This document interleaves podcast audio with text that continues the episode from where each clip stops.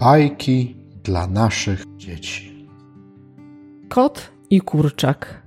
Bajka birmańska. Na skraju wioski, w niewielkiej szopie, żyła sobie kura z małym synkiem. Pewnego razu kurczak przyszedł do mamy i poprosił, by przygotowała mu ryżowe ciastka na parze, które bardzo lubi i teraz ma na nie ochotę. Niestety, dziecko, nie przygotuję ci ciastek, bo nie mam czym rozpalić ognia, a nie wyjdę z szopy, ponieważ w pobliżu krąży kot. Kiedy mnie zobaczy, to może mnie pożreć. Musimy teraz zachowywać się cicho, żeby sobie o nas nie przypomniał, powiedziała kura. Jej słowa nie zadowoliły kurczaka. Nie przyjmował ich do wiadomości. Dalej usilnie prosił matkę o ciastka. W końcu kura ustąpiła. No dobrze, upiekę ci je, rzekła. Ale sam będziesz musiał zebrać trochę suchych gałązek na opał. Ja w tym czasie przygotuję ciasto.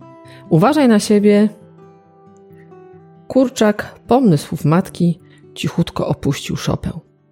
Nie uszedł jednak daleko, bo niespodziewanie wpadł w łapy kocura. Proszę, nie rób mi krzywdy, błagał. Jestem taki malutki. Nawet nie poczujesz, gdy mnie zjesz. Daruj mi życie, a moja mama, która właśnie przygotowuje ciastka ryżowe, chętnie się z tobą podzieli.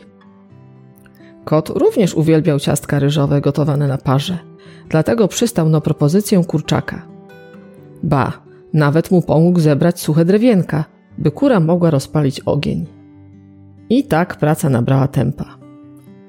Kura przygotowała ciastka, zawinęła je i umieściła na lnianej ściereczce, zawiązanej nad kotłem wypełnionym gorącą wodą.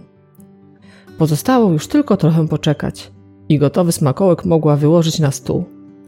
Słodki zapach sprawił, że kurczak poczuł się bardziej głodny. Rzucił się na ciastka i zjadł je wszystkie, po ostatni okruszek. I wtedy przypomniał sobie, co obiecał kocurowi. Mamo, musisz zrobić następne ciastka, bo obiecałem je kotu, kiedy chciał mnie pożreć, powiedział. Nic z tego nie będzie, zużyłam całą mąkę ryżową, odpowiedziała kura. Kurczak zmartwił się. Nie wiedział, co na to powie kot. Bał się, że ten wkrótce upomni się o swoje. I rzeczywiście tak się stało. Przeszedłem po ciastka, zza drzwi dobiegł go głos kota. W szopie zaległa cisza. Synku, musimy się ukryć, wyszeptała kura, bo nas zje. I wystraszeni zaczęli rozglądać się za miejscem, gdzie mogliby się ukryć. W końcu dostrzegli duży, pusty dzban z wąskim otworem. Schowajmy się w nim, zadecydowała kura. Tam kot nas nie znajdzie, jeśli będziemy cichutko siedzieć. Z trudem wcisnęli się do środka i prawie nie oddychali. A gdy kot wreszcie wszedł, ujrzał pustą szopę. I co najgorsze, ciastek też nie było. Uświadomił sobie, że kurczak wywiódł go w pole. No, tego ci nie przepuszczę, zawołał i zaczął rozglądać się po szopie. Zajrzał pod słomę, za stare meble, uniósł pudło, ale kurczaka nigdzie nie było.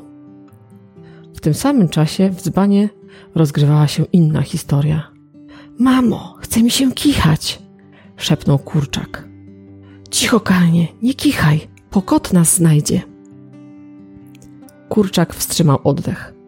Po chwili jednak sytuacja się powtórzyła. Mamo, znowu mi się chce kichać. O, to już po nas. Kot odkryje naszą kryjówkę, zmartwiła się kura. I jeszcze tak kilka razy kurczak informował o potrzebie kichania. Trudno, kichaj, co ma być to będzie, poddała się kura. I wtedy kurczak tak mocno kichnął, że dzban wręcz eksplodował. Kot, myśląc, że kury przygotowały na niego zasadzkę, czym prędzej opuścił szopę i nigdy więcej do niej nie powrócił. A mały kurczak rósł sobie spokojnie, jedząc codziennie ciastka ryżowe. Żył jeszcze długo i historię tę opowiadał swoim dzieciom, a później wnukom. A morał z tej bajki jest taki, że jeśli musisz kichnąć, to kichaj tak głośno, by zmylić przeciwnika.